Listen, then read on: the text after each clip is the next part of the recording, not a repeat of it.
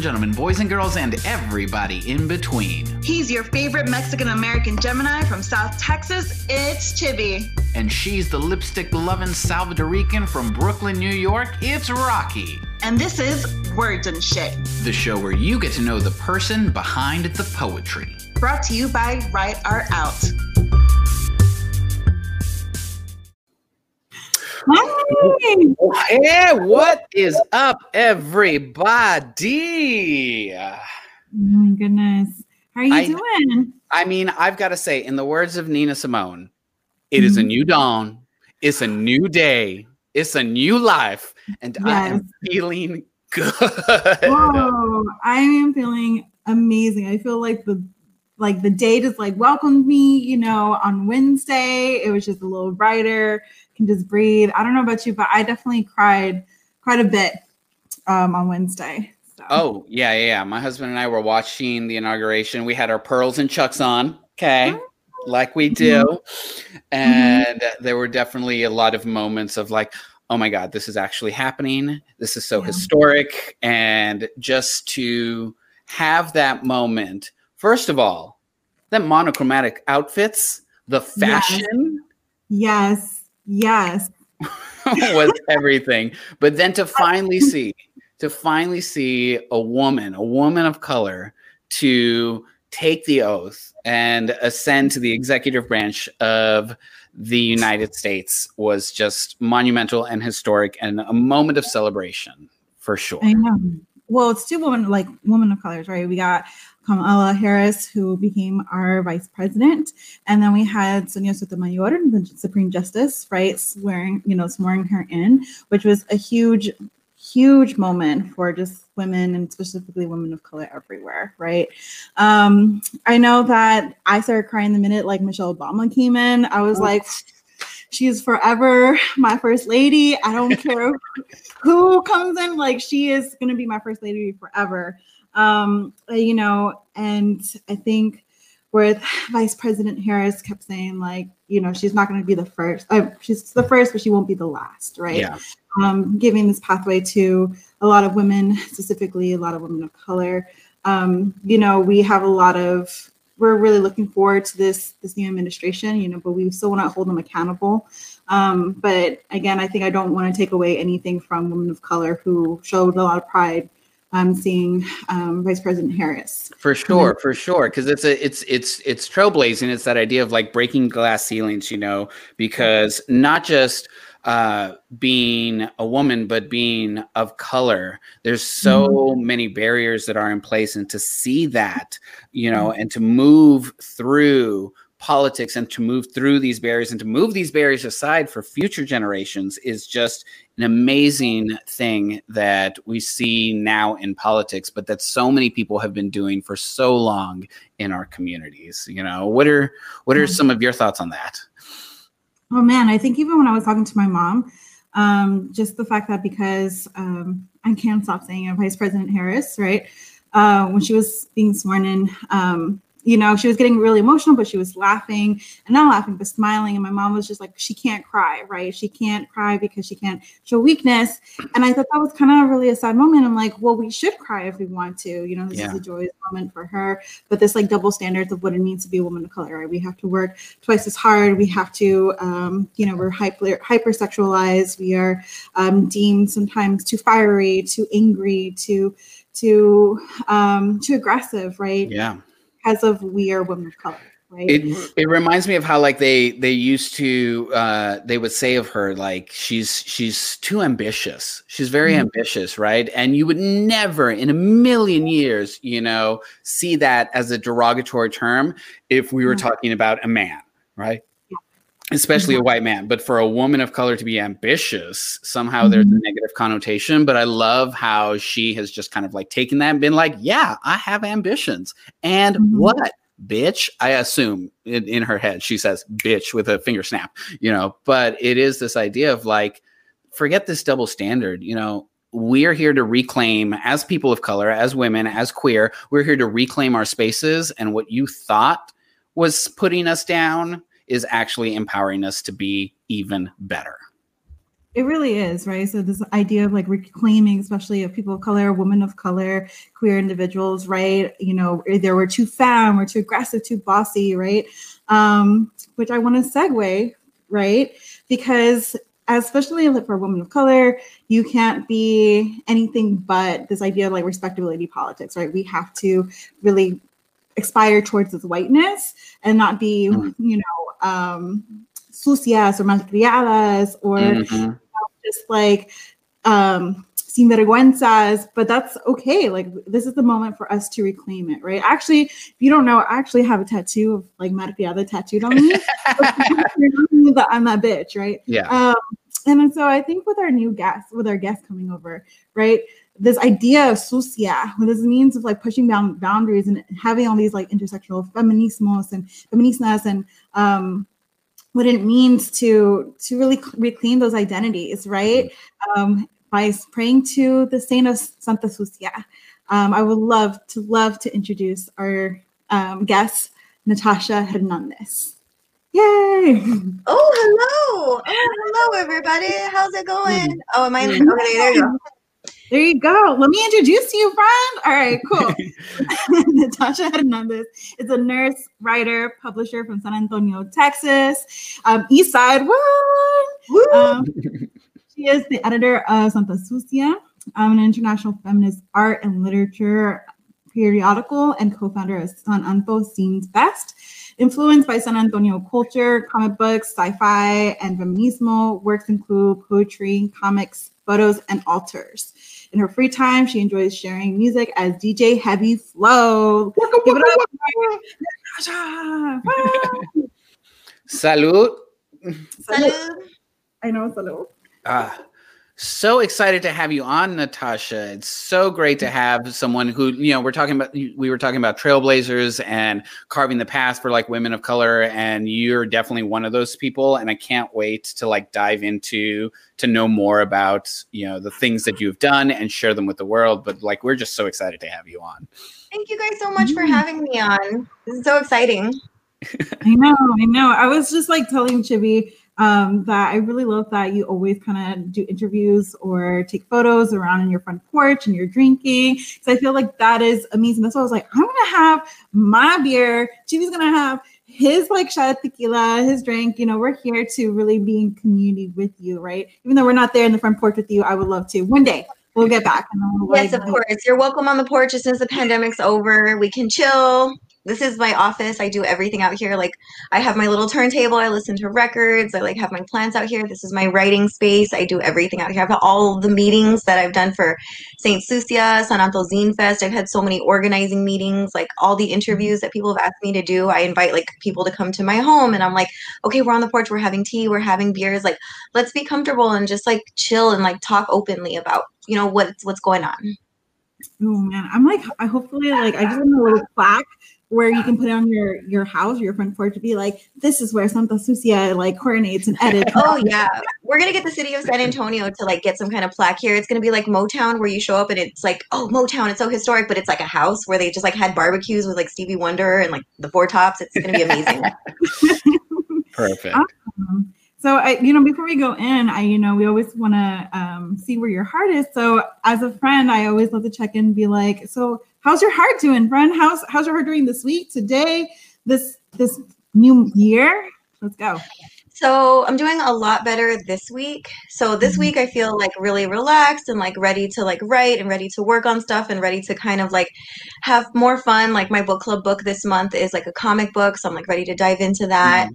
But like the past 2 weeks honestly have been very very stressful and very mm-hmm. intense because like COVID has been so bad in the city and I am a nurse and then with like everything going on in the country, it's just been super stressful and I really haven't it's been like hard for me to find moments to like really process what's going on because it's constantly like okay well what's going on in the news? Oh my gosh well i gotta go see a patient. Like oh my gosh what's going on in the news? Okay well i have to do my notes right now. Like people are calling me from like you know wherever like the pharmacy or wherever and it's just like a lot and it is because of how intense covid is in san antonio right now. So there was like a couple of weeks there where it was just super busy and I was just like calling relatives, like elderly relatives, being like, Do you need groceries? Because this is not the time to go to the grocery store. Like, do you have your medicine? Like, do you have questions about your medicine right now? Because, like, don't leave your house for a little bit. Like, it was really like a period of me just being like, This is really serious. And I'm seeing how serious it is. And it was just kind of like a lot of working and stress, but then also just like reflection of just how we really just need to like respect what's going on and take it Mhm. seriously. Mhm. Yeah. That's that's And- where I am right now. Like I feel a lot better, a lot more chill, but like the past 2 weeks have been probably like the most intense that I've seen. Yeah. And luckily, we now have someone in the White House who's going to take this seriously.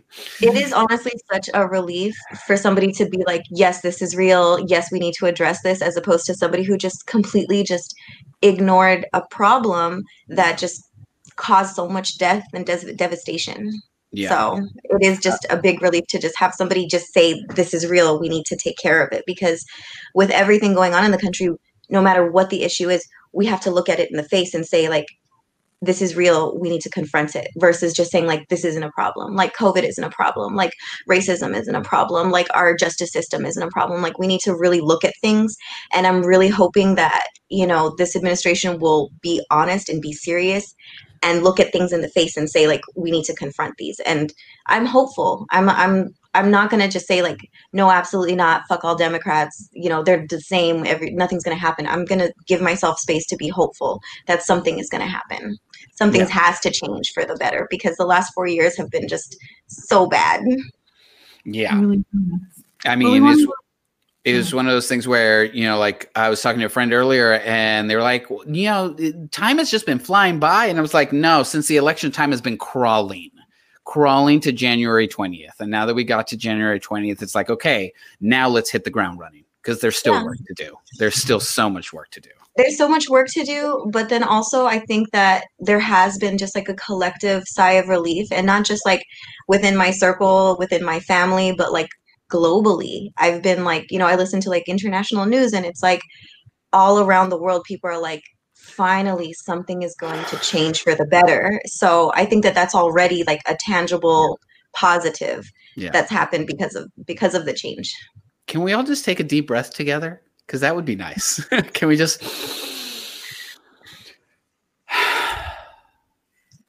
Wow. Yes, Okay. I was going to say another. and a drink, and a drink. Time. It's time all for right. All right. But we do- Well, we- Thank you. Thank you. Thank you so much. You know, Natasha. Yes, thank you so much for having me. No, just even for your colleagues as well, you know, being in the front lines and we really appreciate it. You know, um, you're there constantly every day and you get to see and be with people who are positive with COVID and all that stuff. So we, we want to say thank you in the bottom of our hearts, you know, for all you do. You're welcome. I was gonna say I do it for San Anto, but you're not in San Anto, Rocky.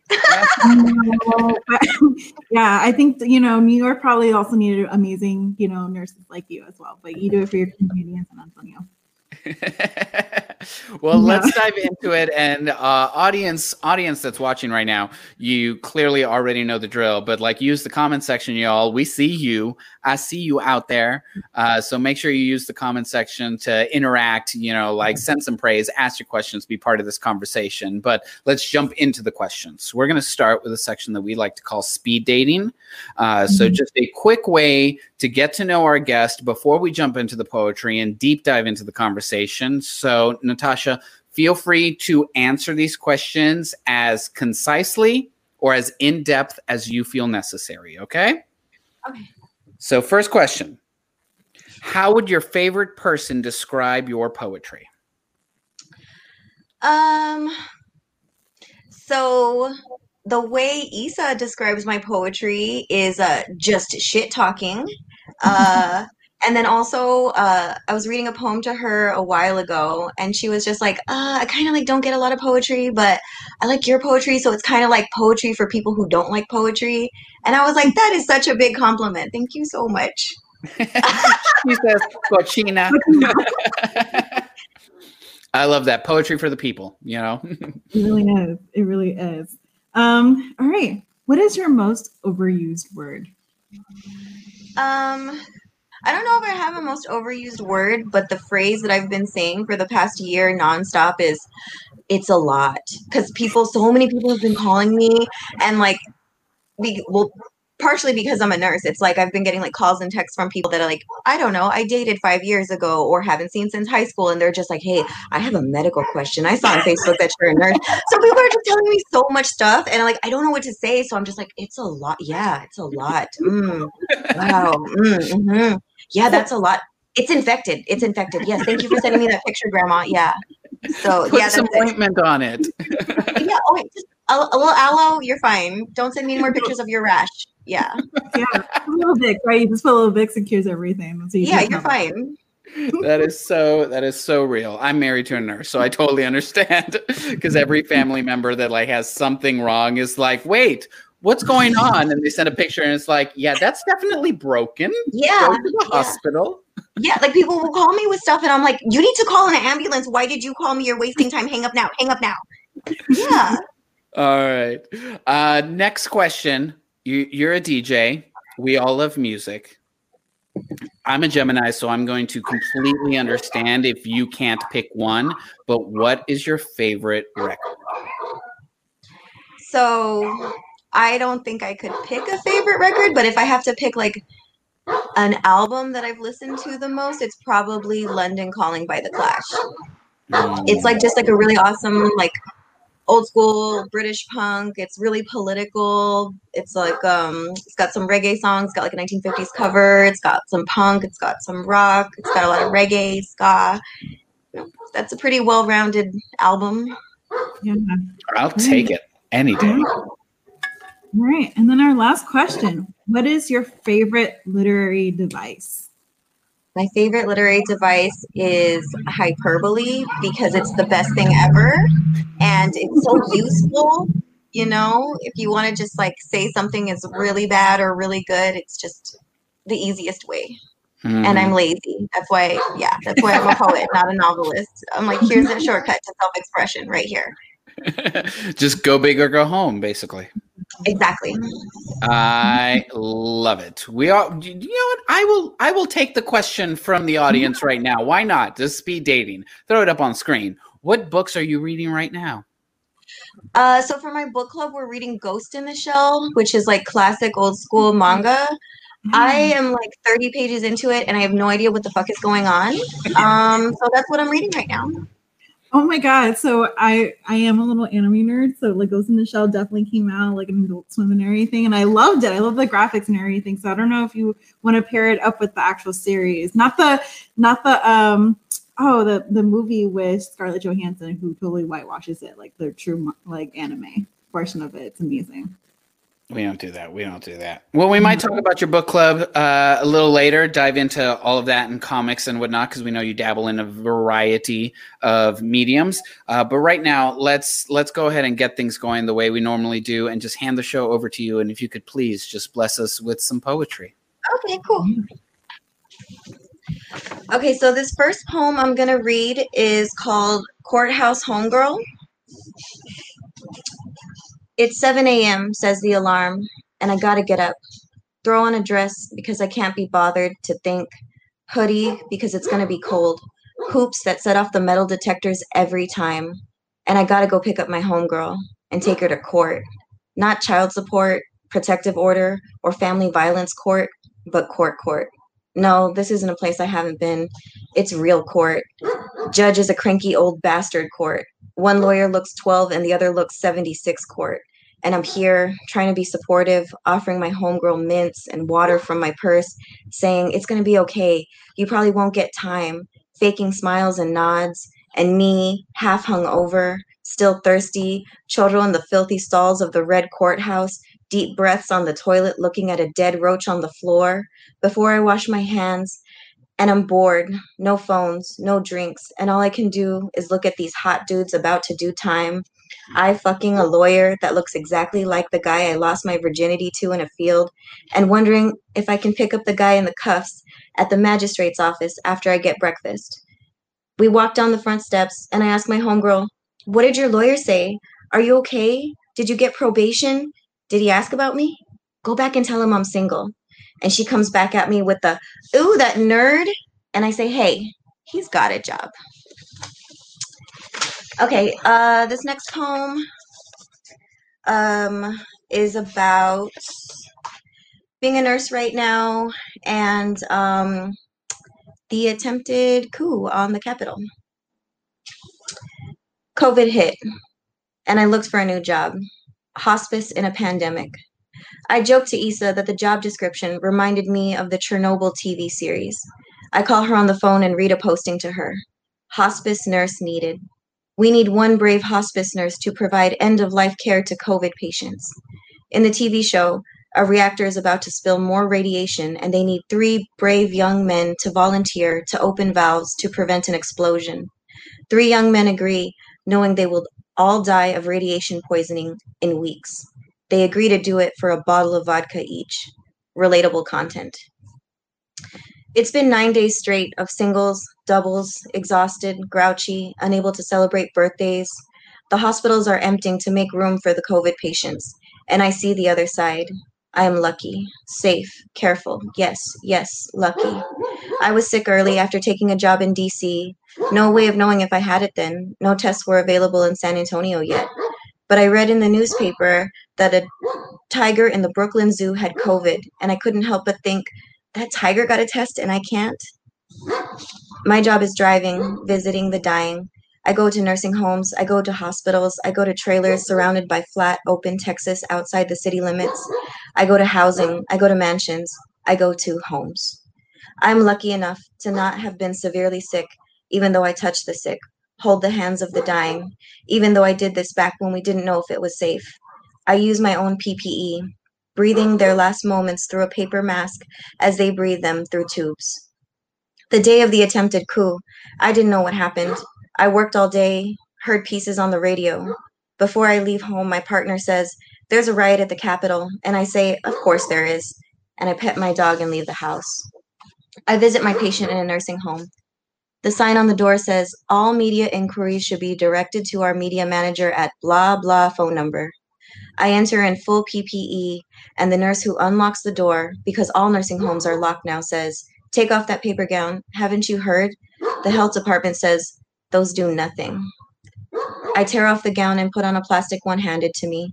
The lobby is empty, abandoned visiting stations of fancy chairs separated by 10 foot high plastic partitions. I chat with the nurses, thank them profusely, walk up to the room, separated but from the other units by double doors. I reach for hand sanitizer on the wall, but it's empty. There's a gallon sized pump bottle on a table that says Tito's vodka. How is Tito's vodka doing more than the federal government right now? Never mind. Just rub your hands, glove up, do the best you can. Everyone told me this patient was so sweet, so funny before he got sick. The nurse tells me he was really into watching the news. And when he got a cough and then was rushed to the hospital, he said, I guess this COVID thing is real. And I see him. He's still sweet, still himself, just in slow motion. I check on him, tuck him in, and I know he's not going to make it another day. I thank him. I say, So nice to meet you, sir. And I give him Powerade from a tiny cup and walk out, reaching for the Tito's hand sanitizing modified for a pandemic vodka. In my car, I think he could have made it if, and I realize none of that's useful, realistic, or appropriate. My job isn't to wonder why this so sweet, so funny member of our community won't make it. My job is a good death. If nothing can be done, the hope is a good death, comfortable, dignified, surrounded by love. Even if you have no family in your last moments, there's the love of a stranger in the form of sips of Powerade.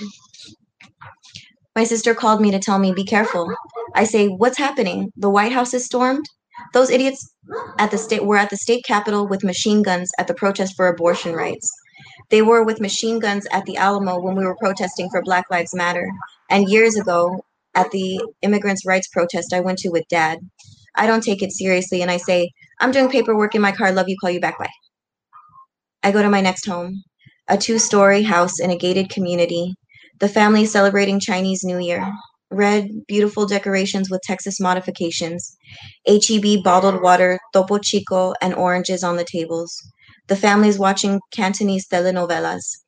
The grandmother, the granddaughters ask their dad how to say take a deep breath to their grandmother. She says back to them, Have you eaten? I think looking at the ladies, don't worry. I'm third generation. I know how you feel. The ladies lay in bed with my patient who's over a hundred, speaks no English, and did her own laundry and cooked her own meals until last week, but now cannot move. I look at the nightstand. There's a black and white photo of her, so glamorous in short hair and a blazer, holding the hand of a little boy wearing a traditional Chinese collared shirt and little boy shorts. And this little boy is standing next to me, looking at his mother in bed and his two grown daughters crying and kneeling in the bed next to her. They ask, What can we do? I say this be with her, talk to her, sit with her. You're already doing the best you can. There are moments of medicine, big equipment, supplies, but in my job, the best case scenario is this. My homegirl texts me and says, I don't know if you're home or not with or out with patients, but it's wild in DC right now. I text her back, I can't talk right now. I'm doing hot girl shit and send a selfie of my face marked red with my mask from my mask. It was a trend back from almost a year ago when we all cared, all feared, all tried because Europeans were dying. And now that I'm here and Tejanos, San Antonio folks are dying, it's a quick joke because shit is too fucking heavy. I get a call that the hospitals in Texas are on lockdown, and the only thing I thought was good, I have time to eat before my next patient. I get called to see a patient who won't make it out of the ER. The hospital's out of PPE. I wear what I have, and I walk into her negative pressure room. She says she used to be a teacher. She loved to teach art, she loved to paint, and right now she loves to chat. I ask if there's anything I can do for her, and I brush her teeth while she is dying of COVID because that's the only request I can do for her comfort. Another nurse knocks on, another nurse knocks on the glass and says, "That's long enough." I walk out. I explain slowly and calmly to the ER nurse, "It's okay to give more morphine." And then a doctor comes over and asks, "What is everyone looking at?" As I'm talking to three ER nurses. One says, "We're learning how to do hospice. We never see it here." And he looks at me and says, "You watch people die all day. You like that?" I say, I like my job. He calls me sicky and walks away. My patient died a few hours after being so chatty. I go home to work on my charts. I'm done at 2 a.m. I check the internet. Everyone is sharing clips of the riot. It's only then that I realize what happened. I'm floored, but I'm not surprised. These people finally got their chance to do what they always wanted. Someone shared the video of that woman being shot, flopping on the floor like a fish out of water, gushing blood in beats that I understand from my years at the hospital. She's wheeled out with CPR in another video, and I know she's dead. Another day of looking at death. Our country is hemorrhaging its citizens, and the powers that be, they don't care because they saw who's dying. Workers who can't stay home, indigenous people passing in numbers that required Doctors Without Borders to, be deployed to the reservation, Black and Latinx people dying at rates nearly three times that of white Americans, Filipino nurses, one third of the nurses who have died, but less than 5% of all nurses in America. The next day, I have an early meeting, and I'm called out to see a patient in a fancy nursing home with chandeliers. As I get out of my car, I put on a mask, looking around the parking lot at a building going up.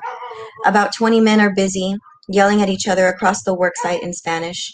A woman wheels a trash can across the pavement in a mask and gown, but I can still I can still tell she's smiling at me. I wave and yell buenos dias. She says it back as I walk up to the doors, and I meet our doctor, a short, smart woman from Iran. We meet this person who demanded this meeting, and she's an hour late. She starts by saying she's a nurse, well connected in New England, related to the head of research at this university and that one too.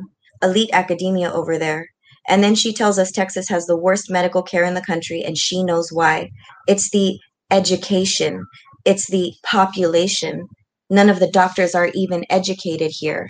You look them up and they're from University of Guadalajara. She says this to a Mexican American nurse and a Persian doctor. Maybe it's a lockdown, but I haven't experienced this level of racism in my face in quite some time. She demands so much from us. Just like the rest of the country, who wants our labor but not us, wants us to invisibly produce, harvest, build, but not look at us in the face as humans and respect us. This is what that riot was about. It was about people demanding to be above the law, above other people, about being told they lost superiority, and now they're trying to take it with a gun, with a mob, these are the same people who refuse to save even themselves by wearing masks. The country is in chaos, and this was its most visible, but all these elements have been present since our country's inception mass death, but we're still expected to keep working, keep providing, knowing the risks, because those risks are different depending on the color of your skin, how much money you have, what kind of medical care is close to you. If this country was built on using people as machines, as objects for disposal once spent, how can we build on rotten wood that will crumble in all of this plague, racist president, coup violence? It's just more weight that this house cannot withstand. And if it crumbles and we live in its rubble, most of us won't tell the difference between strong, healthy government and a pile of trash because we've been living down here for generations without anything we need. Any talk of change looks suspicious to all of here, all of us here, living as support beams to the big white house that never let us in. Okay, that's it. Thank you. Thank you.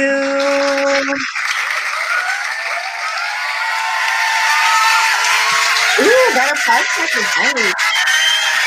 applause, applause, applause, applause, applause, applause, applause.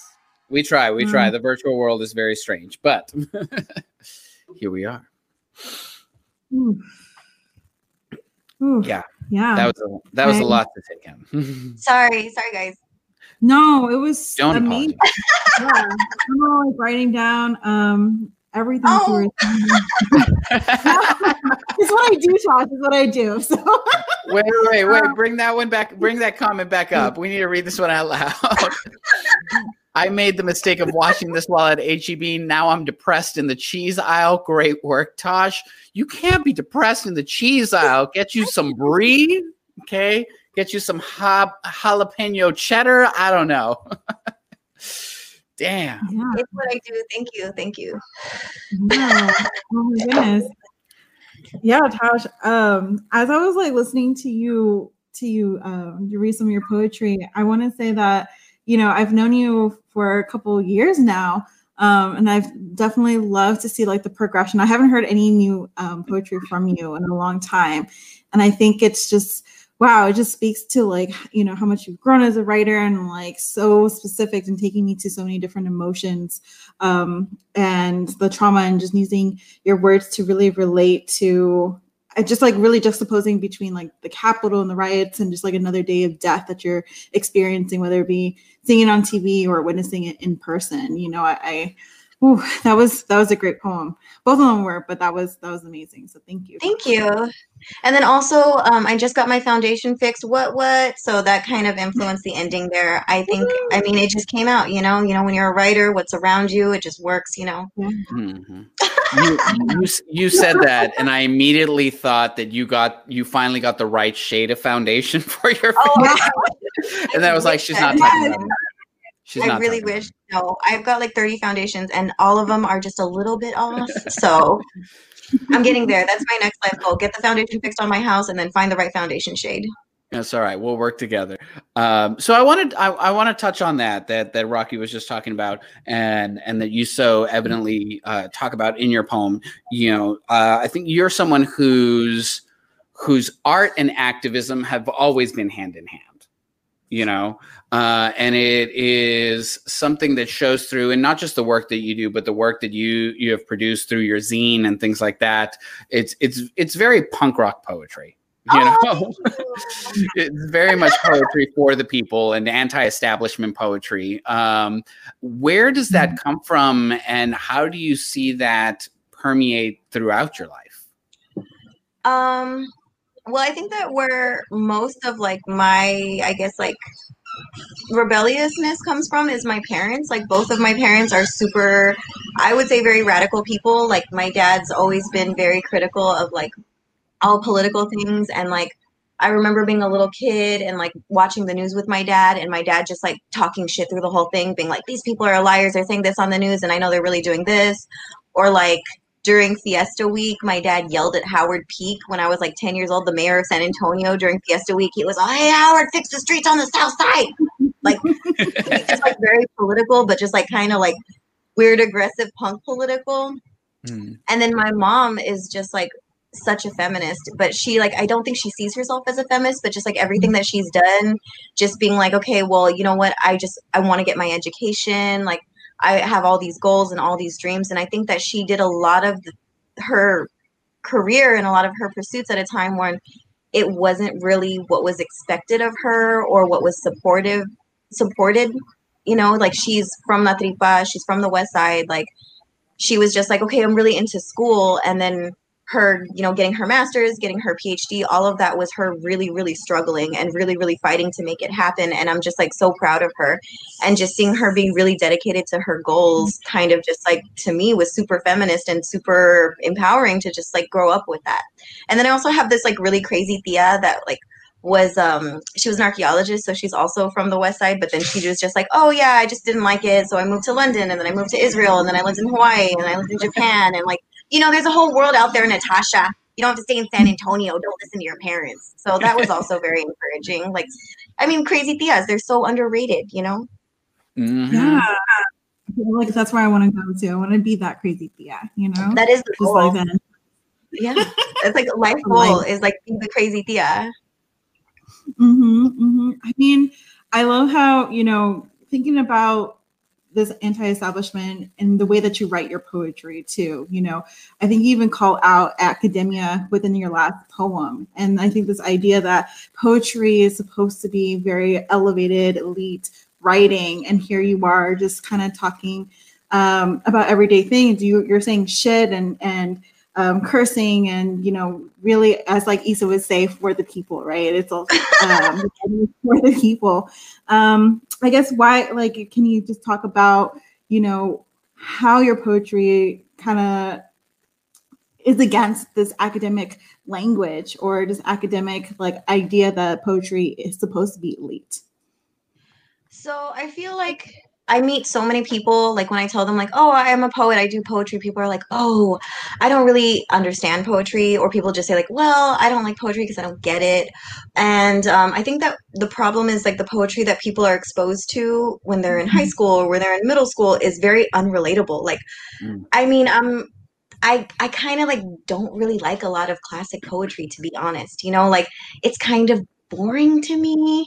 Um and then things that like really appeal to me like the poetry that i really like is poetry that is very real and very conversational and very relatable but then also like poetry that exists like within music like poetry that's like in like song lyrics. Po- like i think that like john prine like he's like a country singer. He does like a lot of like storytelling and like narrative structure where it's like i'm just going to tell you a sad ass story because this is a country song or in elvis costello songs where he's like okay i'm going to tell you like a really cute romance song but it's going to be fucking filthy as hell like it's going to be just fucking nasty um, so I think that those things really influenced me more than looking at poetry in like an academic way. And then I think that also like what you're like referring to, Rocky, is kind of the fact that like I don't have any real poetry training. Like I um haven't really taken a writing class since high school because like I uh, graduated from school and then um I was I was dedicated. I was like I wanted to be a nurse since I was like a teenager. So I didn't take a lot of like fun classes in college. Like I was like, oh, I need chemistry, I need biology, I need A and P, I need to do this lab, I need to do this. I need to cram it all in as much as I can um, to get my degree because like I didn't really have like time or money to be messing around. Like um, my parents didn't pay for me to go to school. I didn't have like any kind of financial support like that. So I didn't really have like the privilege to like take classes and take it in and be like okay well what is this structure? Like what is this way of writing? Like what is this way to use like these tools of poetry? And i'm trying to like learn more about that but honestly the way that i learn is just from reading. Like i just read mm-hmm. poems that i like and i kind of think like well what did i like about it? Well how did they structure things? Well what made it so punchy? Like i feel like i was punched in the gut by this last line well how did they build to that? It's not necessarily me like being like i need to take poetry classes because i kind of don't really have time to like take poetry classes. Um, but i have learned a lot from like my community. I've gone to a lot of poetry workshops from like writers in town. Like i went to um, one that pollyanna did and it was like all political writing and she like had these amazing examples of poems I've never heard of. And I feel like those are the types of things that I would be exposed to if I had gone to school for that or if I did have some type of like formal education with this but like I don't. So like what I'm basing my poetry on is just basically how I live my life, the things that are around me. Um, San Antonio is like the biggest influence in my writing because like I love this city so much, um, and I think that that's what makes it really conversational, and that's what makes it like kind of poetry for people who don't like poetry, is mm. because it's not really structured in like this kind of way that it's I guess supposed to be, or way that is like people are taught it it is. Um, so basically, what I'm trying to say is I'm just making it up as I go along. Does, does that answer your question? Yeah. it's a very it's a very DIY approach to poetry, which I think is again rooted in this like punk rock element of like do it yourself sort of thing.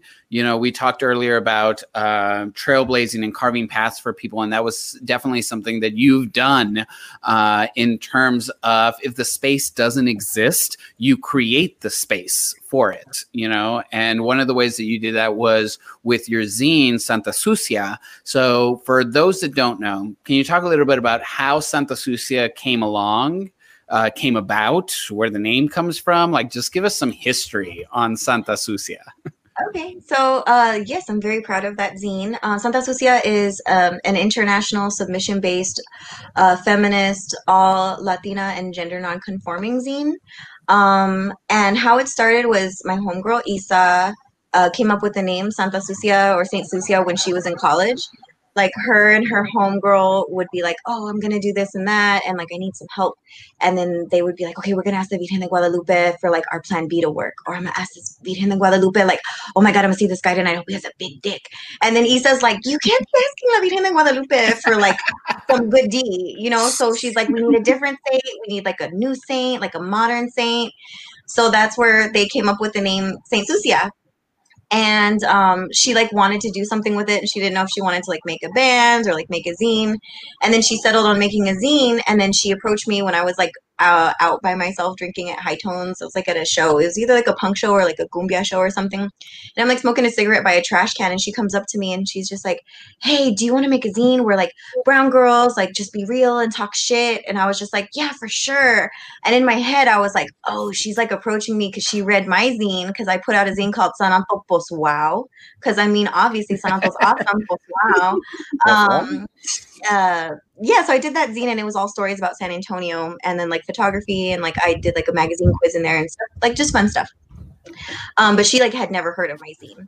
Um, she just like approached me because um, our ex-boyfriends were in the same punk band, and like that's what I like to tell people. Like when people in like academia like invite me and Isa into like big important spaces, I'm just like, oh, our you know publishing house came up came around because our ex-boyfriends were in the same punk band. That's how a lot of uh, publishing houses became established. Random House, Penguin, all of them. Yes. um, yeah okay i'm glad you guys laugh because like people when i'm giving a lecture don't that that joke doesn't hit. Um but yeah so we um yeah we just like started doing the zine and we did one issue and part of why she wanted to do the zine was she was saying that she was going through like a bad breakup with like a lot of trauma and a lot of issues and stuff and i was like oh my gosh i have so much fucking trauma poetry i am ready to put in this mm-hmm. zine whatever you want to do i am down we'll put it together and then one month later, we had a zine release party. Like we just came to the porch, this front porch, and then like started having meetings. And I was like, here is my zine collection. Here's different formats, different shapes, different sizes, different colors, different paper. What do you want to do? Do you want it to be all poetry? Do you want it to be all art? You're an artist. I'm a poet. We can do both. Like, boom. And it was just us being like, okay, how can we make this happen? So we were just mm. texting people. Um, like sending people messages on Facebook, like, hey girl, you told me you write poetry. Do you want to send a poem? Like, hey, I know you do photography. I saw you post photography stuff on Facebook. Like, do you want to send us like po- like a, a photo of something? Like, it was just us reaching out to people that we knew were creative. And then we did our first issue. We didn't really have big expectations for it at all. We were just like, this is going to be something really fun. And the first zine release party was definitely um, just kind of a birthday party for me. Like I had been doing uh, birthday parties every year called Tasha Palooza.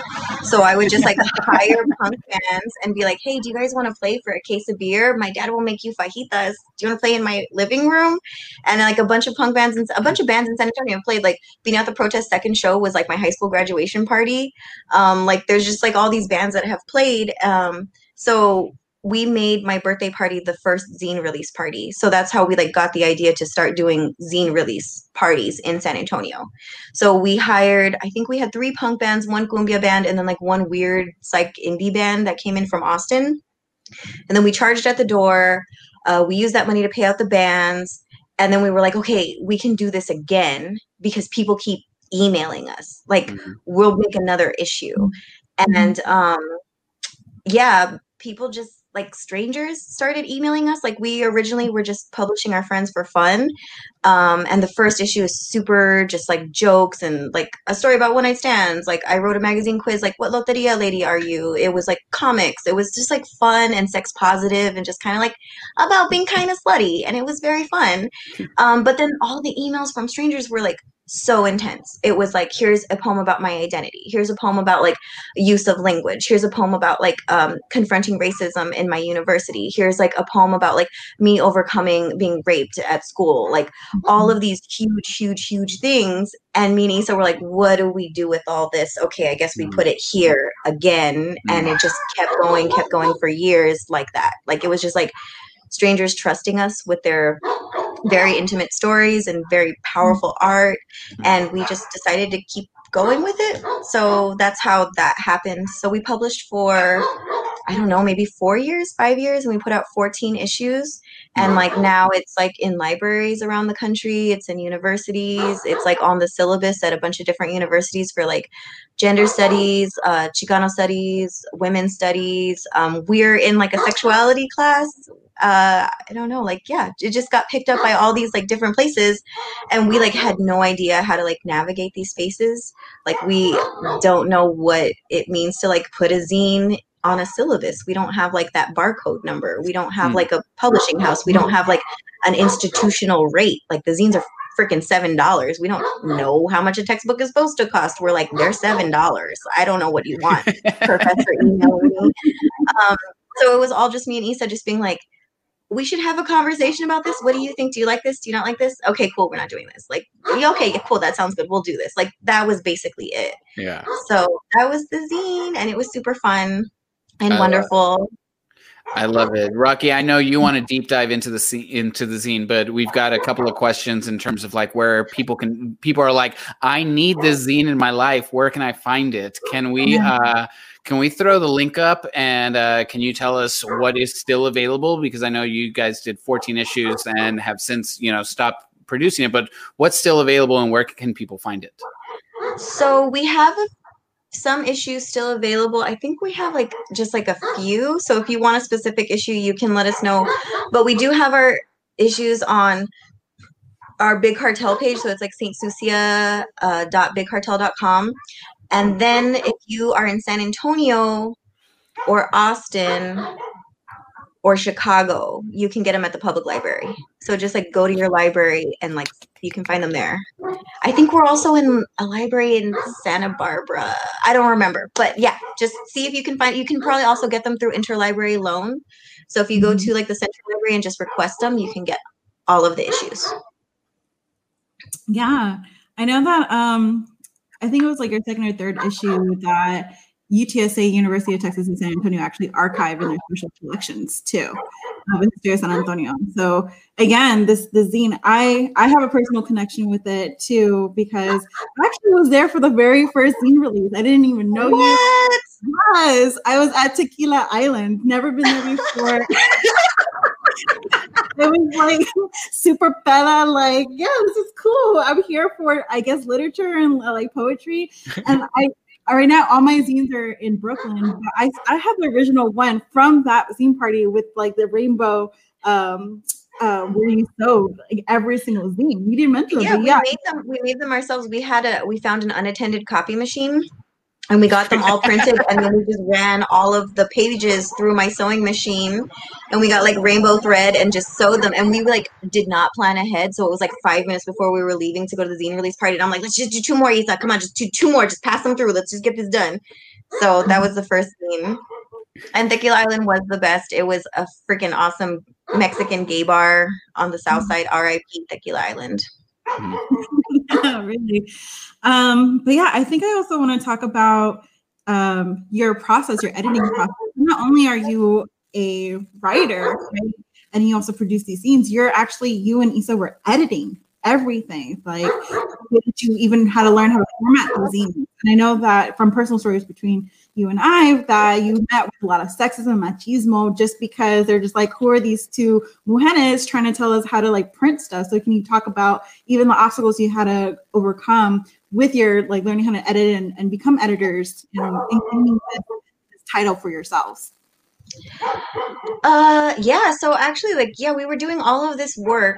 Um like I edited all of the written portion and then um, Isa did the grid and the layouts because she actually does have a degree. She actually did get professional education on this.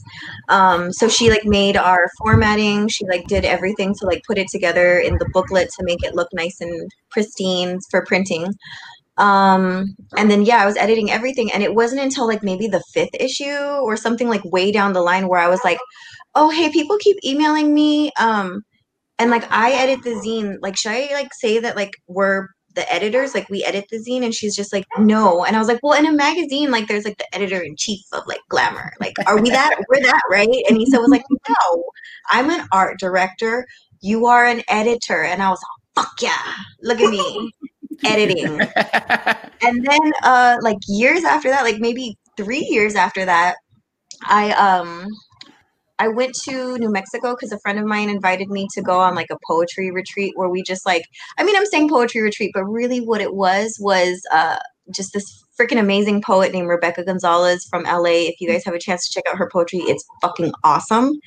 Um, she invited me to go to New Mexico and write poetry just in the middle of nowhere and it was amazing. So I'm saying it was a poetry retreat, but it really was just me and her drinking whiskey in the middle of nowhere in New Mexico, in like northern New Mexico. It was freaking great. Um, and then I stayed one day in Santa Fe with a, a friend from San Antonio, and she's actually like a professional editor, writer, publisher, marketing, all this kind of stuff. And she was telling me what she does for her job. And I was like, oh, you um, prep everything and then like get it ready for like distribution. I do that. And then she's just like, and I was like, okay, what else do you do? And she's just like, oh, I um, you know, put out press releases. And I was like, okay, yeah, I do that too. Like it was just like all of these like real professional things that happen in the literary world. And I didn't really put it together that like I was doing all of these roles. Like, okay, so I am a marketing professional. I am a publisher. I am all of these things an editor and it didn't occur to me because to me and Isa we're always like oh we do a zine. We do a zine because we're trying to like get the word out that like Latinas are talented. Like that's all we're mm. doing. But then like when it comes down to like terminology or how you would put it on like a resume it has all of these lofty words that I didn't think of until like years down the line. Um and then as far as obstacles like there's just so many. Like it was so mm. hard for us to even find a print shop that wanted to work with us after we started selling like hundreds and hundreds of copies, we were like, okay, we have enough money to do professional printing instead of just like waiting around for an unattended copy machine to make itself available. so we started shopping like at print shops, like, hi, this is our specifications, this is how many pages, this is the type of covers we want. Mm-hmm. And so many people refused to work with us. Like we were there with money, with a project, mm-hmm. filling out paperwork, doing a request for services, and people were just like, you don't know what you're ordering what is this even for? Are you here representing a company? If not, we're not going to give you a quote. Um, or they would agree to print for us, but then refuse to give us the zines at the day that was agreed to because we're not a company because they didn't they didn't take us seriously. Mm-hmm. So there was a lot of obstacles just to get printing.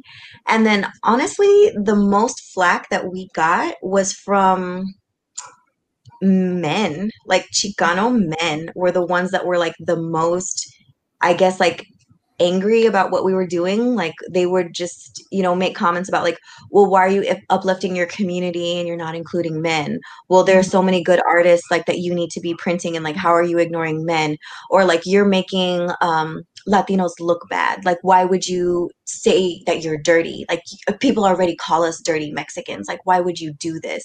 And um, like all of this hate coming from like Chicanos and then like older Chicano men that were kind of just like very dismissive or just like calling us shitty names, like really just like in our face being like, you guys are wannabe writers or whatever, even though we're there like to give a presentation at a conference. Um, it's really just like straight up machismo just being like how dare you do this without men? Or like how dare you do this and not include men? Or how dare you do this and present yourself in this way that like our culture doesn't say is appropriate or you know it's kind of like upholding old school traditions without knowing that they're doing it. Like they're just young men being like i see this is inappropriate and i'm going to tell you something. And then um they don't see it as like no i'm being like a fucking old school like macho asshole. Like we don't we're not it's not three generations ago. Yeah. like i don't know like so i feel like it's a lot of that where people don't know that they're upholding like all of these like negative ways that our culture like really holds women down. It's just mm-hmm. kind of like no no no this is our culture. No no no this is what you're supposed to do. It's not people like consciously like reflecting on like okay well why am i offended by women writing poetry about how much they enjoy sex? Why am i offended by this like woman who is like an empowered lesbian talking about like how much she, she loves her partner? Like why are these things offensive to me? They're just mm-hmm. kind of saying like i'm offended or this is inappropriate and not really thinking about like where that's coming from. And where it's coming from is just like deep seated issues within our culture that don't see women as like you know things that the people that deserve respect or like people with autonomy or people with thoughts or people with feelings or people who have like the power to like express themselves in these ways. And i think that it's changing. Like i see like a lot of new zines coming out um, a lot of like young writers just being like really liberated and that's fucking awesome and i know it was only like a few years ago that we did the zine but i honestly feel like a lot has changed since then Yeah. Yeah. And you definitely, you, like we said, you know, we're carving a path uh, and and making space for these kinds of stories. You know, like in your zine, you include uh, stories about sex, about IPV, about reproductive health, about abortion. You know, like things that are typically considered taboo in Latinx culture. And and you kind of talked about it already, um, but like, what is the necessity of having these stories out there? You know um, obviously we're t- tearing down misconceptions and and par- and carving new paths for people to be able to like live their truths you know um, but why do you feel personally that it is important to make sure that we are expressing every aspect of latino life and not just the aspect that is quote unquote acceptable traditional et cetera et cetera Well, I mean, I feel like there's a lot of reasons why it's important for us to tell our own stories. Number one, the most important is if we're not out there telling our own stories, other people are going to tell them for us. Mm. And other people are going to get it fucking wrong. Like, I feel like there was that huge controversy controversy with that book American Dirt and everybody was hating on this woman. and I was just kind of like, okay, she wrote a fucking shitty airplane book. Okay, who cares? You know what it really is about? It's about how nobody takes Latinas in writing seriously. And there are so many folks who could have written that book. There are so mm-hmm. many like undocumented folks. There are so many like there's so many who immigrant have. writers, so mm-hmm. many mujeres who have written books like about this topic, about border stories, about struggles. And it's like we're just fucking tired of the mediocrity of like the American publishing system being like, okay, these voices exist, but like let's defer to this white woman telling us what their story is.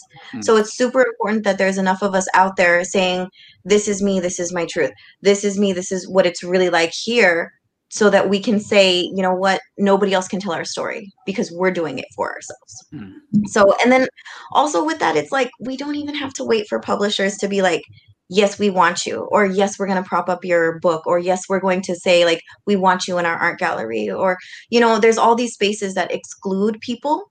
And I think that we have the power now, especially with the internet, to like create our own spaces, create our own institutions. Like a lot of what we did with St. Sucia was just saying we're not waiting for other people to invite us to a table that wasn't built for us anyway. We're not going to go knocking on doors that are not going to be answered. We're going to create our own doors. We're going to create our own table. Maybe it doesn't look the same way that the other institutions look, but that doesn't matter because we're doing it for us. It's by us and it's for us. And I think that that's something that's super important to just kind of acknowledge that it's okay to create just for yourself. It's okay to create just for your friends. It's okay to create just for your immediate community. It's okay it's okay to be a person of color and write or create art and not worry about how it's going to be perceived by like white academia or curators or all these big institutions mm-hmm. that maybe don't understand your work or maybe don't want your work or maybe aren't interested in your story that stuff doesn't matter what matters is that you create something mm. Yeah. Oof. Um, I know that we're, you know, we have some people over here on our chat that um that have some questions for you because you are inspiring. You know, I think and Saint, you know, Saint Sucia, even your writing um, that you shared with us today is very radical. It's very changing. Um, you know, and it's pushing a lot of boundaries. Um, just even talking about dating. I, you know, even in your first poem, I love when you were like, "Yeah, uh, the lawyer has a job, so can I get a job?" like, Bitch. right, right. There's You know, a direct deposit in that man's life, okay? he has a four one. Okay, like he's good. You know, like yeah i'm pretty sure he has a car and i don't have to go pick him up i like that Yeah. you know, and I think that was so beautiful because at first, you know, um, St. Sucia, it's like the subtitle was um, a zine exposing what it is to be a mujer and dating in contemporary society, right? Um, and it's definitely developed and evolved from just like what dating is to reclaiming our stories. So, um, I don't know. I'm just, I just wanted to say thank you because really, I know that when I was reading your zines, it was really inspirational and and thank you for creating that space. But I think we have other members in our audience that have a lot of questions too, um, to say praise and say thank you. So let's let's look at what our audience has to say. All right. Gerald Pittman. Okay, so we have which emotion is the catalyst for your best poetry, anger, or love, and why? Um, I don't know if I can choose anger or love. Let's go with disappointment. I think that like me being disappointed in something is the best catalyst for me to write, whether it's like, okay, I'm disappointed by like how this date went, or I'm disappointed with what the government is doing, or I'm disappointed with, you know, whatever the situation is. It's never like, oh, I feel so much like love and joy or I feel so much anger, like this is like making me so mad I just have to write. It's more like just me just being like, I'm fucking disappointed. Do better, whatever the fuck I'm talking about. And I think that that's mostly like what I write about. Um, but then I guess also love like San Antonio. Like I really love San Antonio, like as a whole, mm-hmm. like as a city, like the culture is so like vibrant and alive, and that makes me want to write. Like, and it's mm-hmm. especially like weird parts of San Antonio. Like I love dive bars. I love like a really shitty mm-hmm. dive bar where there's like no real lights. It's just like a Miller Lite sign that hasn't been like cleaned in 20 years. Like it's just like a few lights, a few broken tables, really cheap beer, cash only, and like a jukebox with Freddie Fender on it. Like that's what makes me really want to write. It's like I just Mhm. love like small parts of San Antonio that don't really get a lot of love. Like you see San Antonio, people are like, "Oh, the Alamo." I'm just like, man, fuck the Alamo. what the fuck? Were you at Bar America in the year 2000? That's more beautiful than the Alamo. I'm sorry. Yeah. let's talk Thank you. About let's talk about San Antonio for a minute, you know, because you you are East Side, you know, loud and proud. Um, I can hear the dogs in the background going crazy. I'm sorry. I know you're porch. Also No, I love it. I love It's- it. It's real life, you know, it's real life. So, what is it about the East Side that you feel like is so special and that you love? Uh, and then, what is happening in the East Side that you just want to tear to the ground and punch people in the face? So I love the East Side number one because my whole family is over here, like on New Braunfels Street. Like if you just like drive down New Braunfels, like boom, it's my tia's house. Three minutes later, it's my house. Five minutes later, it's my tia's house, and then it's my mom's house, and it's my cousin's house. Like all of my family is around here, so I just like love that so much. But then also, I just like love how it just like it just feels like a real place. It just feels like real people live here. Real people have their lives. Like I've got like really sweet, awesome elderly neighbors. Like there's like a bunch of rowdy kids right behind my house that I hear running all the time. There's like just dogs, there's the bus, like people going to work. Like this is alive for me. And I mm-hmm. go visit people like for my job. I see my patients in their houses in like the suburbs and it just like seems so creepy to me. Like all the houses like look the same and there's no like I don't know, food mart to walk to. It's like, well, what do you do when you need a pack of smokes or like some chicharrones? Like, do you have to get in your car and drive? Like, that feels fucking weird. Like, you know what I mean? Like, it doesn't feel real, I guess. And I think it's because I'm from around here that I'm like, this is what real life looks like. And the suburbs, like, seem so boring. Mhm. Um, yeah. So I love the East Side. Like it's alive. It's got its own personality. It's fucking great. The food here is fucking delicious. Mr. and Mrs. G's is the best soul food. I hope that they come back. They've been like closed for the pandemic and I was like really sad about it. I was like, I just want some smothered steak and greens. And then my partner was like, Well, what do you want? Do you want Mr. and Mrs. G's or do you want Mr. G to be alive through the pandemic? And I was like, Mr. G, you're right. I'm um yeah, so there's just awesome food. Uh but yeah, and this honestly the community has completely changed. Like I think it was two years ago that my neighbor to the left of me and my neighbor to the right of me and then my neighbor right behind my house all of them in the same month had to move out. And it's because this community is just decimated by gentrification. Like a lot of the neighbors that like i knew and like i would talk to are completely gone. Um, the property taxes are completely out of control. Um, just like the houses around here are being flipped. Like every block has a house under construction and it has been that way for about seven years. And there's been some things that like have been i guess like saved and there have been like wins. But on the whole i feel like this neighborhood has just been just taken over by like gentrifiers honestly. Like there's a lot of folks that are still here but i would say like half of the folks are gone and now there's just like new people and you know they're like super rich people because you look up their houses because you're being nosy and you google it and you're like Ugh, they flipped that house. How much are they fucking asking for it? $400000? What the fuck is wrong with them? You know like that kind of thing. Mhm. um but one of the wins was they were going to put up some apartments um like right down the street from me like i live on hay street so like right down like by hay street bridge they were to like put up some apartments that were to like block the view of downtown for like part of the east side. And the lowest cheapest efficiency in that apartment was like $2000 like they were saying this is community housing. They were saying we're building this because it's affordable for the community. And it's like who the fuck affords an efficiency at that price? Like you guys are fucking lying.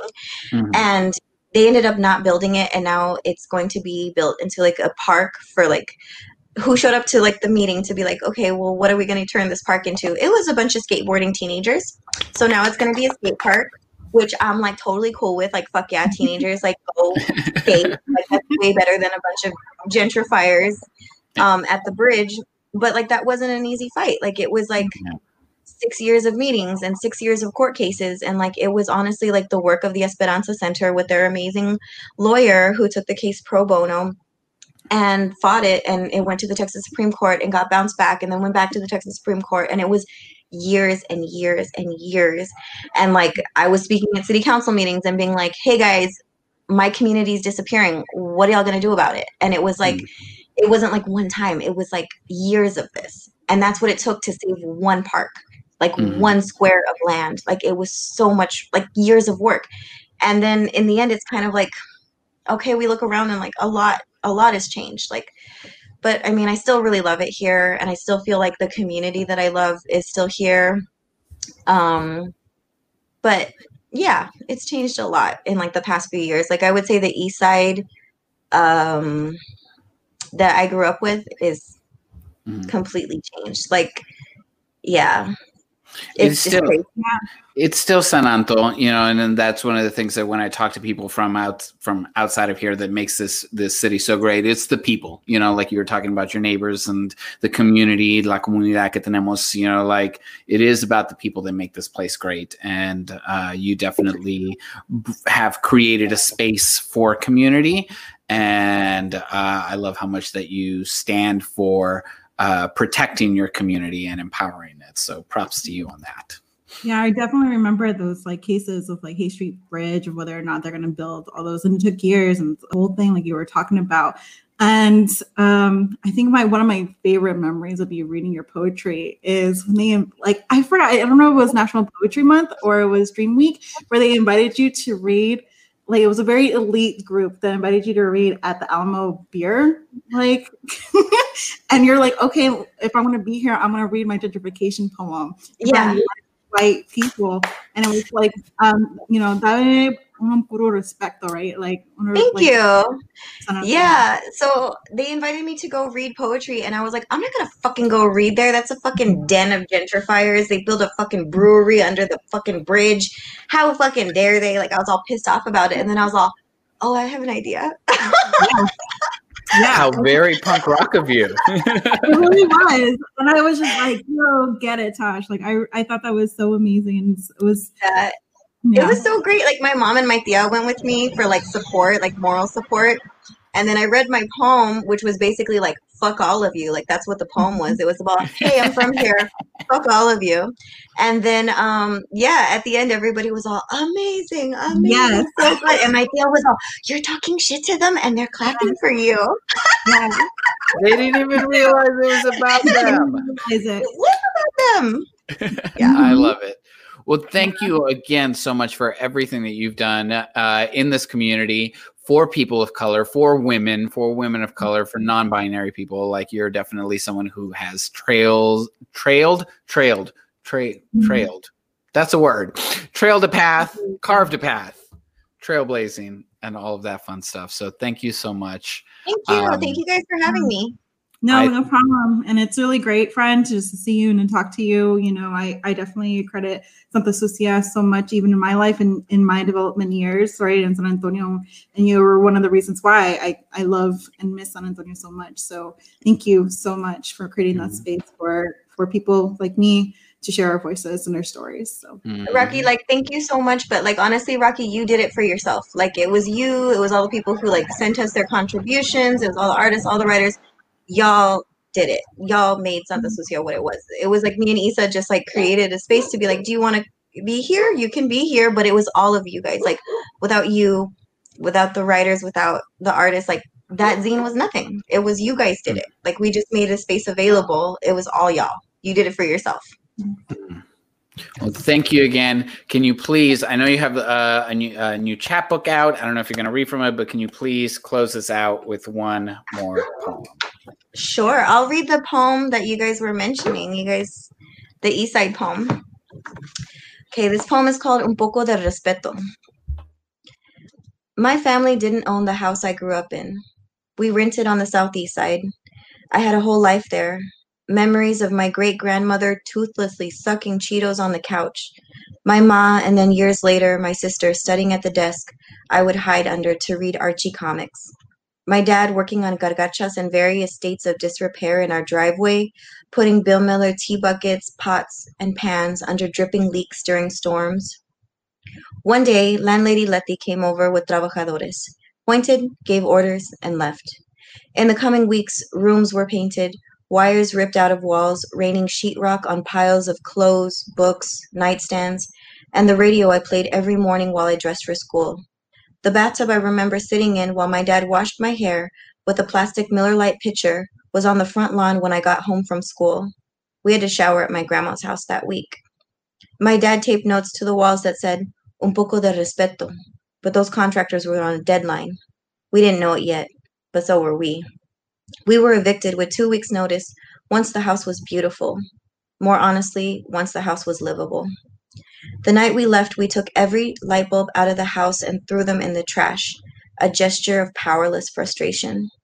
I know what it's like to stand in front of your home and know you can never go back. Me and my dad moved to Government Hill, and I love walking the streets with the gallos and the junkies.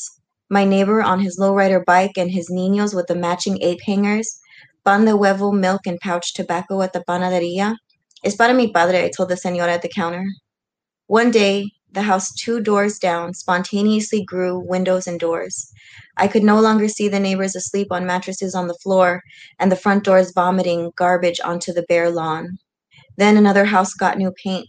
The guys next door who sold weed had to move out because a man from Laredo bought their place. Condos went up a few blocks away. The house where I returned a baby I found in the street was torn down to make a dog park for those pinche condos. I yelled like a loca when the sidewalks came. Where were those when I took the bus to work, embarrassed and soaked to the knee as I clocked in? Those fucking sidewalks aren't for me. They aren't for us. On the verge of tears, I realized it was over. Mi barrio's no longer for me. I looked around and realized so much had changed. El centro is for turistas. So safe now that it's illegal to sleep in the street, ask for change, or feed the hungry. The east side is being bought and sold faster than you can say craft beer at the Hays Street Bridge. The west side is used as a place to keep the unsightly jail, bus stops, homeless shelters away from the out of towners who flood the Riverwalk with selfies and machine margarita vomit. The south side has torn down the family cafes and cantinas for strip malls and fast food. I have no idea what goes on at the north side. My Honda stalls if I try to go outside 410. When you think to yourself, cosas cambia, and shrug, I'm asking you, San Anto, to ask un poco de respeto. When they buy our houses and renovate them to charge triple for our childhood memories. When they clean the cobwebs out of our bars and charge triple for the dance to for the chance to drink where poets, hotel workers, professors, and lawyers shared dances. When they make every aspect of our culture a commodity. Un poco de respeto. Thank you guys so much for having me. Bye.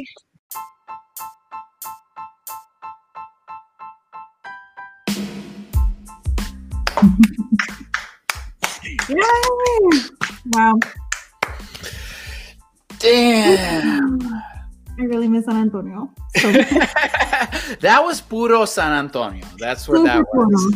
puro. So I- puro. I feel like if there if we had to if we had to reflect on just like what what all that was, I think that what what comes to mind to me, which is very San Anto, is is is DIY.